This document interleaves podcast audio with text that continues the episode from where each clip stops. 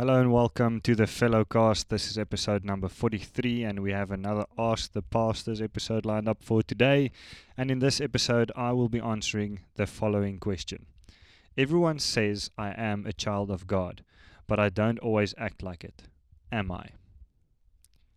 Alrighty, to answer this question, I think it would be good to, to break up the question into, into a couple of parts. Uh, first up, to answer, you know, everyone says I am a child of God. What what would make you a child of God, first of all? And and recently I've been having quite some interesting conversations surrounding exactly this.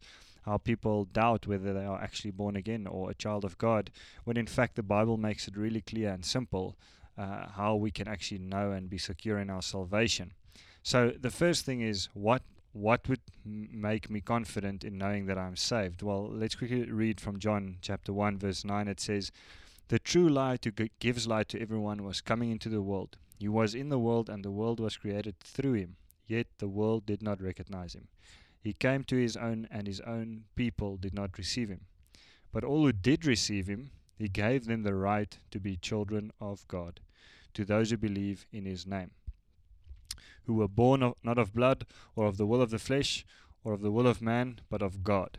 So c- clearly, just by reading this scripture, to to put it plainly, to be a child of God, to be called a child of God, we have to receive Jesus, and we also have to believe in His name. And there's other scriptures that say. Uh, to those who call on the name of the Lord, they will be saved. Or if you confess with your mouth and you believe in your heart that Jesus is the Lord, he, you will be saved. Um, it really is that simple. If you believe in the blood of Jesus and the price that it paid for your sins, then you will be saved. So that is really the extent of what we have to do on our part, the conditions on our part to be called a child of God, a, a son or a daughter of God. Really simple. It's not based on works. Uh, it goes even further to say it is by grace that you are saved through faith. Um, so by grace through faith means that it's not by anything that I could have done, but by receiving Jesus and the grace from Jesus and believing in faith in what He did, I will be saved. That's the promise the Bible gives. So that makes it clear what it means to be a child or how I can be a child of God. Uh, receiving Jesus means taking Him into your life, uh, into your home, your school, your work, your marriage, your dreams, whatever, f- for who He really is. That's that's really what it means. And and believing in Him is is just feeding upon Him as the all satisfying bread of life, really trusting that, that He is the one who provides everything that you need in terms of be salvation and, and peace for all eternity and everything that comes with that. So, to keep uh, uh, on track with the question, just to say that that would mean that you're a child of God. Um, and and then and then the the person wrote you, but I don't always act like it. So am I a child of God? Well, to to use a simple analogy, you know, if if my family, which I am a part of, which I am born into, uh, which is in my blood, do things in a certain way. Let's take, for example, say on Christmas Day, everyone drinks cream soda as our holiday kind of ritual or Christmas ritual, a fun family thing. And I come and I drink uh, Coca Cola does that mean because I didn't act like the rest of the family, I'm not part of the family anymore? Absolutely not. It just means that I acted differently to what is expected of me within the family context. So the same would go to us in terms of our our uh, family membership in in the kingdom of God, in the family of God, because I didn't act the way that I'm supposed to doesn't disqualify me or I don't lose my my uh, sonship. It just means that I, I was I'm probably acting out of a lie that I'm believing, and so the scripture teaches in, in Proverbs 23 verse 7 it says, "As a man thinks in his heart, so he is." Which probably means that you have to change your, the way that you think about yourself so that you can act more like uh, a child of God. Proverbs 4:23 goes on to say, Guard your heart above all else, for it is the source of life.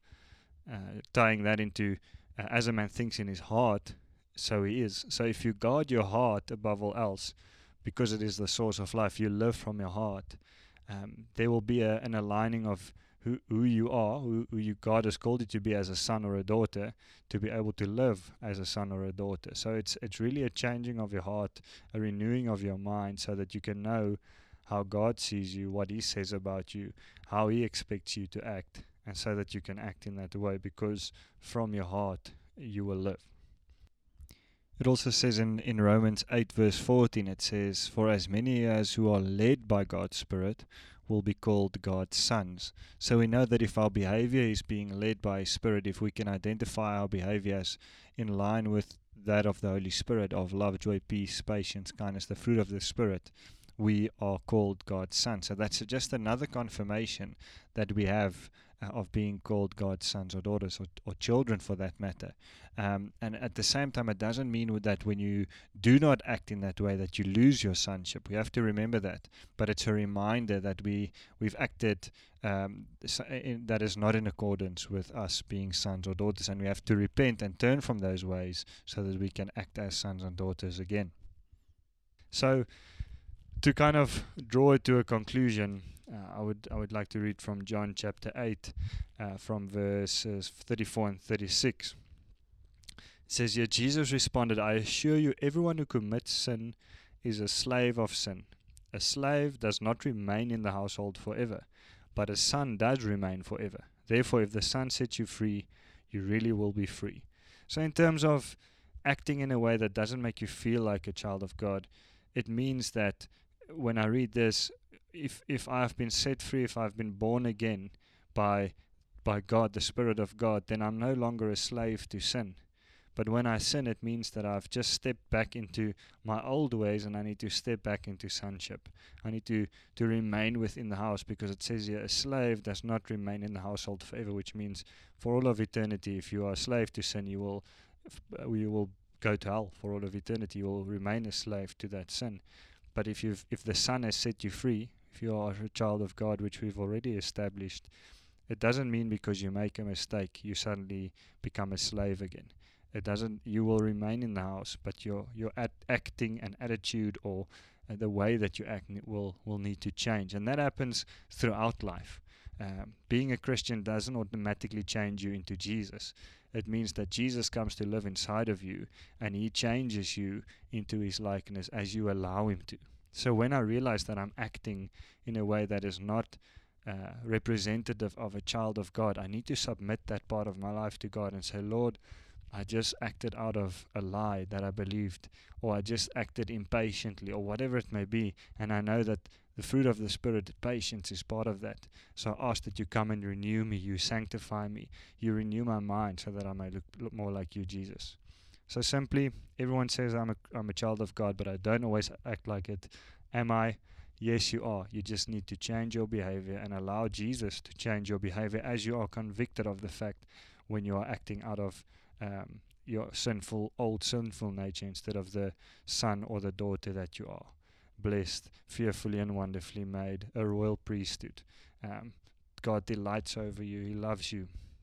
You have love, joy, peace, patience, goodness, kindness, self control, uh, gentleness, faithfulness, all of these things you have access to.